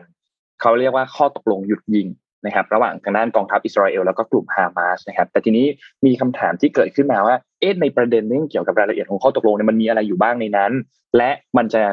กินระยะเวลาต่อไปอีกนานแค่ไหนมันจะเป็นข้อตกลงที่ถาวรหรือเปล่านะครับเขาก็มีการวิเคราะห์กันพอสมควรครับอันแรกครับเกี่ยวกับเรื่องของรายละเอียดการหยุดยิงก่อนนะครับรอบนี้เนี่ยการประกาศหยุดยิงเป็นการประกาศออกมาจากทั้งสองฝ่ายว่าจะหยุดรบกันนะครับซึ่งก็มีการประกาศออกมาที่คล้ายๆกับครั้งก่อนๆก็คือประกาศออกมาแบบไม่มีกำหนดไม่มีกำหนดว่าจะหยุดเป็นแค่ช่วงระยะเวลาหนึ่งหรือจะหยุดแบบถาวรไปเลยนะครับแต่ถ้าเราย้อนดูจากประวัติศาสตร์เนี่ยจะพบว่าจริงๆแล้วเนี่ยต้องบอกว่าเคยมีการทำข้อตกลงหยุดยิงมาแล้วหลายครั้งพอสมควรแต่สุดท้ายเนี่ยก็กลับมาสู้รบกันอีกครั้งหนึ่งนะครับซึ่งในท่าทีของทั้งสองฝ่ายในครั้งนี้เนี่ยก็มีความเป็นไปได้ว่าอาจจะเกิดการสู้รบอีกครั้งหนึ่งถ้าหากว่ามีฝ่ายใดฝ่ายหนึ่งทำการละเมิดข้อตกลงอันนี้นะครับแต่ทีนี้ในเงื่อนไขของข้อตกลงเนี่ยสื่อพยายามที่จะเข้าไปถามผู้ที่เกี่ยวข้องมีคนที่เข้าไปเจรจาด้วยค่อนข้างเยอะไม่ว่าจะเป็นทั้งสองฝ่ายเองนะครับรวมถึงอียิปต์กาตาร์และก็มีสหประชาชาติรวมถึงสหรัฐอเมริกาด้วยนะครับอย่างไรก็ตามครับทางด้านของนายกรัฐมนตรีของอิสราเอลเนี่ยก็มีการออกมาประกาศว่าอิสราเอลเนี่ยจะทำการหยุดทำสงครามอย่างไม่มีข้อแม้และครั้งนี้เป็นการเห็นตรงกันทั้งสองฝ่ายด้วยนะครับทีนี้ก็มีทางด้านฝั่งของฮามาสนะครับเป็นผู้นำกลุ่มฮามาสเนี่ยก็พูดถึงบอกว่าอิสราเอลเนี่ยตกลงแล้วนะที่จะไม่เข้าไปยุ่งกับบริเวณมัสยิดอัลอักซอในเยรูซาเล็มตะวันออกรวมถึงบางเขตที่เช่นเขตจีจาราด้วยนะครับซึ่งก็ทางด้านอิสราเอลออกมาปฏิเสธข่าวนี้ว่าไม่จริงนะครับซึ่งเราก็ไม่รู้ว่าฝ่ายไหนฝ่ายใดฝ่ายหนึ่งพูดจริงนะครับแต่ทีนี้ทางด้านของนายกรัฐมนตรีเบนจามินเนทันยาฮูเนี่ยก็บอกว่านี่ก็ถือว่าเป็นการเขาเขาเขาทั้งสองฝ่ายมีการออกมาประกาศชัยชนะของของของการสู้รบครั้งนี้แม้ว่าจะเป็นการซีสไฟร์นะครับแต่ก็อย่างไรก็ตามก็ตอนนี้เนี่ยเบียนมาตรการต่างๆเช่นเรื่องของการเดินทางที่มีการประกาศห้ามการเดินทางตอนนี้ก็ยกเลิกแล้วนะครับแล้วก็เที่ยวบินก็กำลังจะกลับมาเป็นปกติน่าคาดว่าในสัปดาห์นี้น่าจะกลับมาเป็นปกติแล้วนะครับทีนี้คำถามสำคัญคือมันจะกินระยะเวลาออกไปอีกนานแค่ไหนนะครับอย่างที่ทุกคนทราบว่าข้อตกลงนี้ไม่ได้เป็นไม่ได้มีกำหนดเวลาใดๆเลยเพราะฉะนั้นก็เปิดโอกาสให้ทั้งสองฝ่ายเนี่ยมีการเจรจากันว่าจะเป็นการหยุดยิงแบบถาวรหรือเปล่าทางด้านของสหรัฐโจไบเดนเองก็ต่อสายตรงมาทันทีก็บอกว่าก็แสดงความยินดีประชาคมโลกหลายประเทศก็แสดงความยินดีนะครับบอกว่าก็ขอชื่นชมทั้งสองฝ่ายที่มีการประกาศหยุดยิงในครั้งนี้นะครับสหภาพยุโรปก็ประกาศชื่นชมทางด้านอียิปต์สหประชาชาติและประเทศอื่นๆที่มาช่วยกันประสานงานในครั้งนี้ในการเจรจานะครับทางด้านบอริส จอนสันก็ออกมาแสดงความยินดีด้วยเช่นเดียวกันนะครับทางด้านจีนก็บอกว่าทั้งหวังว่าทั้งสองฝ่ายเนี่ยจะทำการคือจะเห็นด้วยกับข้อตกลงอันนี้จริงๆนะครับแต่อย่างไรก็ตามเนี่ยข้อตกลงอันนี้อย่างที่เรารู้ครับว่ามันไม่ได้แก้ปัญหาเชิงลึกตั้งแต่แรกที่เขามีความขัดแย้งกันในพื้นที่ของบริเวณเอ่อพื้นที่ตรงกลางหรือพื้นที่ที่เคยมีฝั่งนึงอยู่และอีกฝั่งนึงเข้ามายังไม่ได้แก้ไขปัญหานี้เท่าไหร่แล้วก็คาดว่าปัญหานี้เนี่ยน่าจะกินระยะเวลาต่อไปอีกพอสมควรแต่อย่างน้อยเนี่ยการที่หยุดยิงได้ในรอบนี้ก็เป็นข่าวดีครับอืม มีข่าวจริงๆแล้วรอบนี้ประชาสัมพันธ์สักนิดหนึ่งนะฮะครับเอ่อสองโครงการนะครับเอ่อโครงการแรกเนี่ยเราตอนนี้เราทำโครงการชื่อสวยปันสุขอยู่นะฮะก็เข้าไปในเว็บไซต์หนึ่งเก้าสี่แปด Beauty นะครับตรงส่วนที่เป็น Outlet นะครับก็ในช่วงเนี้ยยี่สิบสองถึงสามสิบพฤษภาคมเนี่ยนะครับสินค้าในนั้นเนี่ยเข้าไปในเว็บไซต์ของเราเนี่ยก็ ทั้งหมดเลยซื้ออะไรก็ตามเนี่ยนะครับรายได้ทั้งหมดไม่มีการหักค่าใช้จ่ายใดทั้งสิ้นเนี่ยจะนำไปมอบให้กับโรงพยาบาลที่กำลังต่อสู้กับเรื่องของโควิดอยู่นะครับแล้วก็อีกอันนึงแจกรางวัลเหมือนกันในเว็บนะฮะอันนั้นซื้อของนะอีกอันนึงคือแจกรางวัลนะครับก็ก็โค้ดส่วนลดสินค้านะครับสำหรับซื้อสินค้าในเว็บหนึ่งเก้าสี่แปด Beauty มูลค่าหนึ่งร้อยบาทจำนวนสิบรางวัลนะฮะนี่ก็แจกเอ่อทุกวันเลยอาทิตย์นี้นะครับก็เดี๋ยวนี่มีคนตอบคำถามมาแล้วเพราะฉะนั้นเดี๋ยวเราไปเล่นกับตอบคำถามที่ทุกท่านตอบมาเรื่องเรื่องรัฐประหารแล้วกันเนาะได้ดิได้ๆต้องถามซ้ำนะฮะเมื่อเจ็ดปีที่แล้วทุกคนทำอะไรกันอยู่ทำอะไรกันอยู่ครับอืมโอเคอ่ะเชิญต่อครับเดี๋ยวพาไปดูเรื่องของอวกาศกันบ้างนะครับหลายคนน่าจะยังคงจำชื่อโครงการ Virgin Galactic ของเซอร์ริชาร์ด แบรนสันได้เนาะนะครับ Virgin Galactic เนี่ยสัปดาห์ที่ผ่านมาเพิ่งจะประสบความสำเร็จในการทดลองนะทดลองเที่ยวบินไปกับอวกาศได้สำเร็จแล้วนะครับโดยสัปดาห์ที่ผ่านมาเนี่ยทาง ซี อี โอ ของ Virgin Galactic นะครับคุณ Michael Colglazier เนี่ยได้ออกให้สัมภาษณ์กับ ซี เอ็น บี ซี นะครับบอกว่า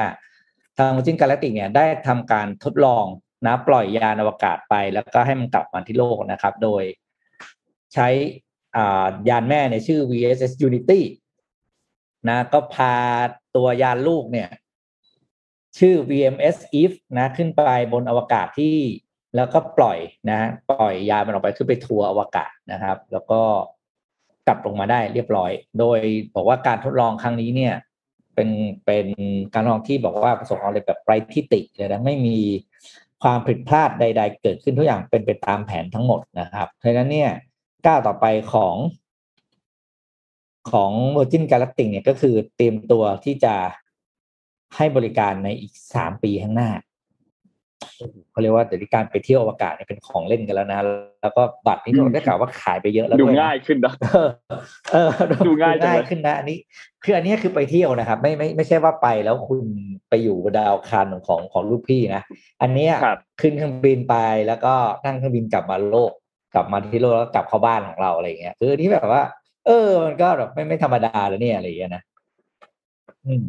น่าสนใจเลยครับว่าต่อไปจะเราจะเรียกว่าไงนะเราจะไปเที่ยวกันยังไงเนี่ยแต่มันไม่ธรรมดาแล้วนะคือง่ายเนี่ยแบบอัปเดตเพิ่มเติมก็คือตอนนี้ตั๋วเนี่ยขายไปแล้วก็หกร้อยที่นั่งนะค่าตั๋วเนี่ยใบนึงคืออยู่ที่ สองแสน ถึง สองแสนห้าหมื่น เหรียญขายไปแล้วหกสิบที่นั่งนะครับโดยเริ่มขายตั้งแต่ปีสองพันสิบเก้าแล้วก็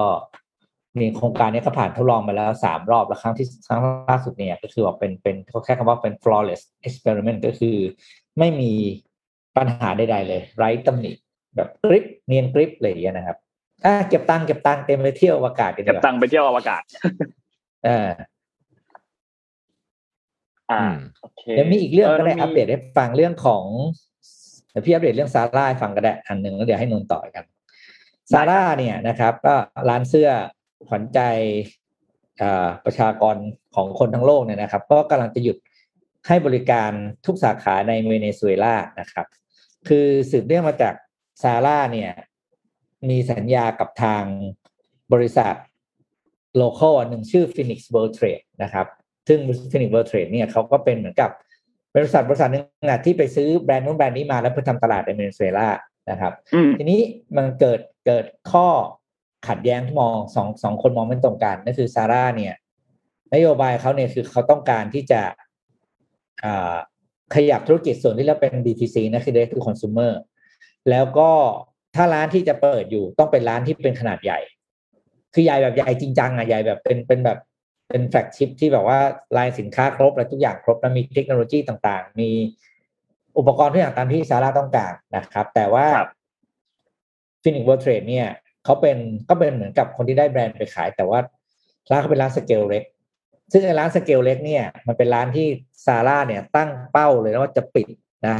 ปีนี้เนี่ย หนึ่งพันสองร้อย สาขาทั่วโลกอยู่แล้วคือซาร่าเขาจะมีแค่สองทางคือแบรนด์แฟชั่นต่อไปจะเป็นอย่างเงี้ยคือไม่ออนไลน์แบบเต็มที่ก็เป็นเป็นเป็นสโตร์ที่เป็นแฟลกชิพจริงๆที่มีอะไรๆเหมือนกับ Nike Store อย่างเงี้ยคือเข้าไปแล้วแบบมี experience ทุกอย่างให้คุณครบ ตอนนี้ก็เลยเป็นข้อพิพาทกันระหว่างอ่า Inditex กับ Phoenix World Trade เพราะว่าตอนนี้มองนโยบายในการ operate retail ไม่ตรงกันก็เลยทาง Phoenix World Trade ตอนนี้ใช้ไม้แข็งครับก็ไม่รู้ว่าใช้ถูกเปล่านะไม่รู้เรียกว่าที่ถูกเปล่าคือบอกว่าตั้งแต่วันนี้ถ้าสาขาที่อยู่ในเวเนซุเอลาเราจะปิดทำการก่อนจนกว่าจะตกลงกันได้อ่าอันนี้ก็เราก็ไม่รู้สไตล์การบริหารของ Inditex นะว่าถ้าเจอดีลเลอร์ที่ที่เล่นไม้แข็งอย่างเงี้ยเขาจะจัดการยังไง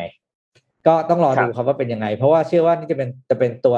ตัวจุดประกายให้กับคนที่เป็น licensing brand เล็กๆอื่นๆทั่วโลกที่ถูกบังคับให้ขยายสโตร์แล้วทุกคนก็รู้ใช่ไหมตอนนี้การขยายขนาดร้านไม่มีใครอยากทำอยู่แล้วไงอืมอ่าแน่นอนถูกต้องอ่าอ่าอันนี้น่าสนใจต้องรู้ว่าจะเป็นยังไงต่อครับอ่ะนนต่อครับอืมนนพาไปต่อที่ข่าวของ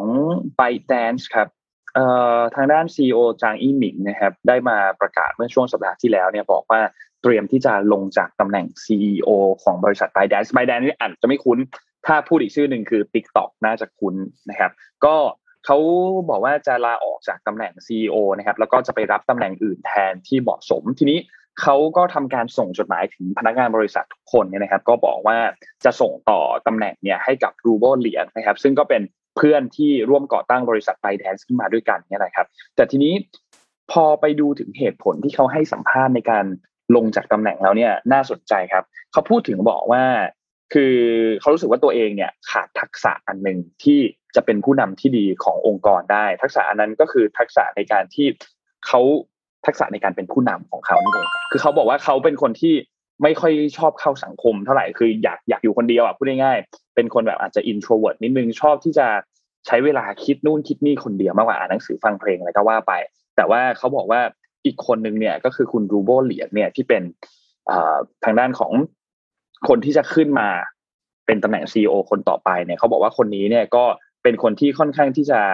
ได้รับความไว้วางใจจากพนักงานในบริษัทนะครับโดยตอนนี้เนี่ยคุณเหลียงเนี่ยเขาดูแลในหัวหน้าแผนกทรัพยากรบุคคลก็คือดูแลเรื่องของ เอช อาร์ อยู่นะครับแล้วก็การที่จะส่งมอบตำแหน่งในครั้งนี้เนี่ยน่าจะกินเวลาจนถึงช่วงสิ้นปีนั่นแหละก็คือปีหน้าเนี่ยก็จะเป็น ซี อี โอ คนใหม่แต่ว่าพอพูดถึงเหตุผลแล้วรู้สึกว่าน่าสนใจเนาะ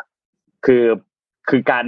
การที่บริษัทใหญ่ขนาดนี้เนี่ยจะมีการเปลี่ยนแปลงตัวผู้นำเพราะโดยเฉพาะบริษัทเทคโนโลยีเนี่ยมันเป็นจุดหนึ่งที่ค่อนข้างน่าสนใจมากเพราะว่าเขาเขายอมเขาออกมายอมรับตรงๆเลยว่าเขาเขาขาดความสามารถในการเป็นผู้นำก็เลยอยากจะลงจากตำแหน่ง ซี อี โอ เออแต่ตอนแรกที่พี่อ่านข่าวนี้พี่รู้สึกว่านี่คิดคิดเอาเองเลยนะว่าเอ๊ะมันหรือว่ามันเกี่ยวกับเรื่องที่รัฐบาลจีนกำลังจะเหมือนกับไล่กวาดไล่กวาดล่ะเพราะว่าเพราะว่า ซี อี โอ หลายคนจัดระเบียบจัดระเบียบซี อี โอ หลายคนก็สเต็ปดาวน์หรือไม่ก็ถอยออกจากตำแหน่งบริหารอะไรเงี้ยไล่ๆเลยไล่ๆกันมาเลยถ้ามีข่าวทุกเดือนก็เลยคิดว่าเอ๊ะหรือว่าคนนี้มันโดนด้วยเนี่ยก็เลยสงสัยไม่แน่ใจเหมือนกันอาจจะเป็นที่อย่างที่เขาบอกจริงก็ได้หรืออาจจะเป็นเรื่องเรื่องรัฐบาลจีนหรือเปล่าไม่รู้เหมือนกันนะเพราะว่ารู้สึกรอบนี้รัฐบาลจีนเอาจริงมากเลยนะฮะเนี่ยเพราะว่าในกำลังข่าวจะเล่าต่อให้ฟังคือที่นิเคเอเชียก็ลงว่าตอนนี้เนี่ยบริษัทที่เป็นต้องใช้คำว่าเป็นบริษัทเทคกึ่งกึ่งเทคแล้วกันนะเทคแหละแต่ว่าด้านไหนก็ตามไม่ว่าจะเป็น ByteDance LinkedIn นะหรือว่าเป็นพวกเว็บพอร์ทัลหรือ Search Engine ต่างๆอย่าง Sogou นะกล้วยโจอะไรพวกนี้นะที่เป็นวิดีโอแอปพวกนี้ตอนนี้กำลังโดนรัฐบาลจีนเนี่ยเขาเรียกว่าเข้ามาจัดระเบียบเรื่องของการเก็บเก็บข้อมูลส่วนบุคคลของผู้ใช้งานนะครับโดยคือไม่น่าเชื่อขนาด LinkedIn เนี่ย Bing นะคือแบบอะไรที่มันแบบดูแบบLinkedIn นี่มัน official มากๆมันไม่ใช่อะไรที่แบบ entertainment มากๆคือคุณเข้าไปสร้าง network ของการหางานอะไรอย่างเงี้ยนะไปเป็น professional network เนี่ยเฮ้ยยังโดนเลยบอกว่าเนี่ยที่ผมพูดที่มาทั้งหมดเนี่ยเป็นเป็นจำนวนหนึ่งของหนึ่งร้อยห้าแอปพลิเคชันที่ตอนนี้เนี่ยเรียกว่าฝ่าฝืนกฎหมายในเรื่องของการเก็บข้อมูลส่วนบุคคลของผู้ใช้งานนะครับโดยรัฐบาลจีนเนี่ยออกคำสั่งเด็ดขาดว่าให้แก้ปัญหาเหล่านี้ภายในสิบห้าวันคือเขาเขาเขาเขาเร็วมากนะคือออกปุ๊บให้เวลาสิบสองอาทิตย์ไปแก้เร็วทำเร็วมากไปแก้มาให้ได้นะนะครับโดยหน่วยงานที่ออกคำสั่งนี้ก็คือ the Cyberspace Administration of China หรือ ซี เอ ซี นะครับคือเรียกว่าตอนนี้คือจัดระเบียบการเข้าถึงข้อมูลการเก็บข้อมูลของผู้ใช้งานอย่างอย่างแบบจริงจังมากและให้เวลาสั้นมากในการแก้ไขได้คือผมว่าวิธีการคิดเขารู้ไงว่าพวกเนี้ยถ้าถ้าสมมุติว่ากำลังละเมิดอยู่อ่ะ แต่ว่ามันง่ายมากที่คุณจะหยุดละเมิดนึกออกป่ะคุณคุณคุณคุณไม่คุณไม่ต้องทำอะไรมากเลยเพราะคุณรู้อยู่แล้วคุณกำลังละเมิดอะไรอยู่คุณแค่ไปกดปิดไม่ให้มันเก็บอ่ะอ่าใช่ใช่เพราะเพราะเนี่ยเพราะเนี่ยคือนี่คือคนที่เข้าใจจริงๆว่าผู้ที่เขากำลังจะสงสัยหรือกำลังจะออกคำสั่งห้ามเนี่ยบุคคลหรือกลุ่มนั้นเนี่ยกำลังทำอะไรอยู่เพราะนั้นเขาไม่ต้องให้เวลาเยอะไปศึกษามาว่าจะแก้ไขอะไรเงี้ยแล้วคุณไม่รู้เรื่องแล้วคุณไปสั่งซีซัวครับแต่การที่คุณสั่งสั่งหรือออกข้อกำหนดปุ๊บแล้วคุณให้เวลาทำอะไรชัดเจนเนี่ยแปลว่าคุณรู้แล้วว่าการแก้เวลาการแก้ไขปัญหาพวกนี้มันใช้เวลาไม่มากแล้วคุณทำเองว่าคุณใช้เวลาประมาณเดียวกันนั่นแหละคุณถึงกล้าออกคำสั่งที่มีไทม์ไลน์ที่ชัดเจนแบบนี้ไอ้อันนี้เห็นชัดเลยนะคือความเข้าใจในเรื่องการออกการออกคำสั่งหรือว่าการใช้อำนาจอะไรต่างๆเนี่ยนี่คือบอกเลยว่าเนี่ยรู้จริงว่าแก้เรื่องนี้อย่างไรถึงให้เวลาสั้นเพราะว่าอย่าลืมนะว่าอาลีบาบาเพิ่งโดนไปนะหนักมากก็คือ สองจุดแปดพันล้านเหรียญใช่ไหมที่โดนปรับไปอ่ะเรื่อง anti monopoly อ่ะเพราะนั้นพวกนี้รับรองไม่กล้าหือแน่นอนอืมอืมครับเออเออแต่เอออาทิตย์ที่ผ่านมาแหมจะลืมจะไม่พูดเรื่องนี้เลยก็คงจะไม่ได้นะฮะอาทิตย์ที่ผ่านมาเนี่ยเออบรรดาเรียกว่านักลงทุนไทยชาวไทยเนี่ยนะครับก็ขนลุกกับการต้องจะใช้คำว่าอะไรดีอ่ะเออกับการปักหัวลงเนี่ยนะของตลาดคริปโตนะครับที่ลงกันโอ้โหเรียกว่าเอ่อแบบไม่รู้จะเรียกว่าไงดีนะแต่ว่าจะบอกว่าอันเนี้ยเป็นเป็นตัวอย่างอันหนึ่งที่ผมว่าเอ่อคนที่จะมาในตลาดนี้ต้องเข้าใจว่าตลาดคริปโตเนี่ยมันลงวันนึง สามสิบเปอร์เซ็นต์ อะไรแบบเนี้ยเป็นเรื่องธรรมดานะเวลาขึ้นมันขึ้นอย่างเงี้ยนะฮะแล้วก็ความเสี่ยงมันสูงมากนะครับใครที่เอ่อใครที่คิดว่าเล่นหุ้นแล้วรู้สึกว่าหุ้นราคา move เยอะแล้วเนี่ยคริปโตนี่เยอะกว่าเยอะมากแบบคนละเรื่องเลยนะครับเพราะว่าบางอย่างบางอันนี่มันแทบไม่มีพื้นฐานอะไรเลยน้ำพุ่นจริงคือมันมาแบบยังไงงงๆนะฮะบางตัวยังพอมีพื้นฐานบ้างก็ต้องดูกันไปนะครับมันก็ดีเนี่ยสัปดาห์ที่ผ่านมาเนี่ยมีเหรียญของคนไทยเหรียญนึงซึ่งได้รับการพูดถึงเยอะคือเหรียญของ Bitkub นะที่ชื่อว่า Kubcoin เนี่ยนะก็เข้าเทรดที่ราคาสามสิบบาทนะฮะแล้วก็เอ่อลงไปผมเข้าใจว่าจุดต่ำสุดนี่น่าจะอยู่ที่ประมาณสักสิบปลายๆ สิบแปด สิบเก้าแถวๆนั้นน่ะยี่สิบอะไรเนี่ยนะฮะก็ก็ลงเยอะลงเยอะนะฮะจริงๆลงเยอะทุกตัวอาทิตย์ที่ผ่านมานะฮะแล้วก็หลายคนก็ก็สยองไปเลยเพราะว่าเพิ่งเพิ่งเพิ่งมาเข้าช่วงนี้ใช่ไหมเพิ่งมาในช่วงที่มันกำลังเฟื่องฟูใช่ไหมเออก็ก็นั่นแหละฮะทำใจนะทำใจแล้วเข้าใจเข้าใจอ่าหรือว่าไปลงทะเบียนเรียนอืมลงทะเบียนลงทะเบียนเรียนลงทะเบียนเรียนลงทะเบียนเรียนอยากให้ทุกคนแบบถ้าสมมุติว่าเห็นตลาดลงในรอบนี้แล้วคุณเริ่มเห็นเครื่องรู้สึกว่านอนไม่หลับเริ่มรู้สึกว่ามันแบบกระทบกับชีวิตประจำวันคุณมากๆเนี่ยนั่นหมายความว่าเปอร์เซ็นต์ที่คุณไปแบ่งลงมันอาจจะเยอะเกินไปหรือว่าจำนวนเงินสดที่เรารู้กันว่าเราต้องมีเงินสำรองพูดง่ายๆคือเป็นรายจ่ายคูณด้วยสักหกหรือสิบสองเนี่ยคุณต้องมีเงินก้อนนี้สแตนบายไว้อยู่ให้มันถ้ามันเกิดเหตุการณ์อะไรขึ้นมาแล้วมันจะไม่กระทบกับชีวิตคุณรอบนี้ก็น่าจะเป็นอีกน่าจะเป็นตลาดรอบหนึ่งที่แสดงให้เห็นว่าคริปโตเคอเรนซีเป็นยังไงแล้วก็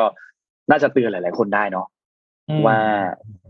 การเข้าไปลงทุนเนี่ยน่าจะต้องลงทุนในความรู้เนี่ยน่าจะเป็นเรื่องที่สำคัญที่สุดนะครับใช่ต้องศึกษาก่อนจะเล่นตัวไหนในเรื่องคริปโตอะไรพวกนี้ผมบอกนะแล้วพี่ยอมแล้วว่าพี่เป็นคนที่ไม่ไม่เคยมีความรู้กับเรื่องพวกนี้นะแล้วใครถามก็บอกไม่รู้ไม่เราไม่มีความรู้ว่าใครจะว่าเชยก็เชยแต่ไม่รู้เรื่องก็จะไม่ยุ่งนะคือไม่รู้เรื่องจริงอ่ะคืออะไรคำศัพท์นั่นแหมโอ้โหอะไรกันยากแต่กำลังพยายามทำความเข้าใจอยู่นะแต่ว่าพอดีอ่ะดีแล้วแหละที่ยังไม่ลงเงินแล้วครับตอนที่ยังไม่รู้ไม่งั้นคงคงกลุ้มใจตายอ่ะคือเสียเงินหรือว่าขาดทุนเนี่ยไม่ว่านะถ้าขาดทุนจากธุรกิจที่เราเข้าใจว่าเขามีที่มาที่ไปของของของเงินยังไงใช่ไหมขายอะไรอะไรคือปัจจัยที่ทำให้เขามีรายได้เพิ่มขึ้นหรือลดลงถ้าเราเข้าใจพวกนี้แล้วแล้วผลประกอบการมันไม่เป็นอย่างที่ที่หวังเอออันนี้มันเป็นเรื่องที่ที่ทำใจได้ไงแต่แต่อย่างไรก็ดีเนี่ยการการเอ่อใช้คำว่าอะไรดีอ่ะการศึกษาเรื่องของ decentralized finance เนี่ยเป็นเรื่องที่ควรทำนะฮะเพราะว่ามันเป็นอนาคตจริงๆนะฮะก็ศึกษาศึกษาหน่อยเอ่ออย่าซื้อแบบตามเพื่อนน่ะแบบว่าเออๆใช่ๆๆตามเพื่อนน่ะอันนั้นคือสำคัญที่สุดเลยอย่าซื้อตามเพื่อนถ้าเป็นถ้าเป็นวงการหุ้นก็เรียกหุ้นหุ้นสามตัวบาทอ่ะเพราะก่อนพวกหุ้นหุ้นปั่นหุ้นอะไรพวกเนี้ยที่เขาเรียกวงการหุ้นสามตัวซื้อตามเพื่อนวันนึงขึ้นลงอย่าซื้อตามเพื่อนอย่าซื้อตามเพื่อนต้องต้องต้องศึกษานะครับแล้วก็แล้วก็พิจารณาด้วยตัวเองด้วยข้อมูลที่เรามีด้วยความรู้ที่เรามีเราอยากจะซื้อตัวไหนมันมีเยอะมากคริปโตอ่ะนะฮะใช่วางแผนในการลงทุนของคุณเองแล้วก็ รับผิดชอบแผนนั้นที่คุณเป็นคนวางแผนด้วยถูกต้องถูกต้องมีอีกเรื่องนึงครับพอดีลืมเลยรีวิววัคซีนกันหน่อยดีไหมครับเพิ่งไปฉีดมาเมื่อสัปดาห์ที่แล้วเออเออรีวิวหน่อยเป็นไงบ้างรีวิววัคซีนนิดนึงแล้วกันนะครับเดี๋ยวมีมีสไลด์ขึ้นมาภาพขึ้นมาด้วยแต่ว่าภาพวันนี้เป็นแบบว่าแคชชัวร์มากๆเลยนะเพราะว่านนแคปมาจาก ไอ จี Story ของนนเองที่วันนั้นไปแล้วก็ลงใน ไอ จี ให้ทุกคนดูนะครับ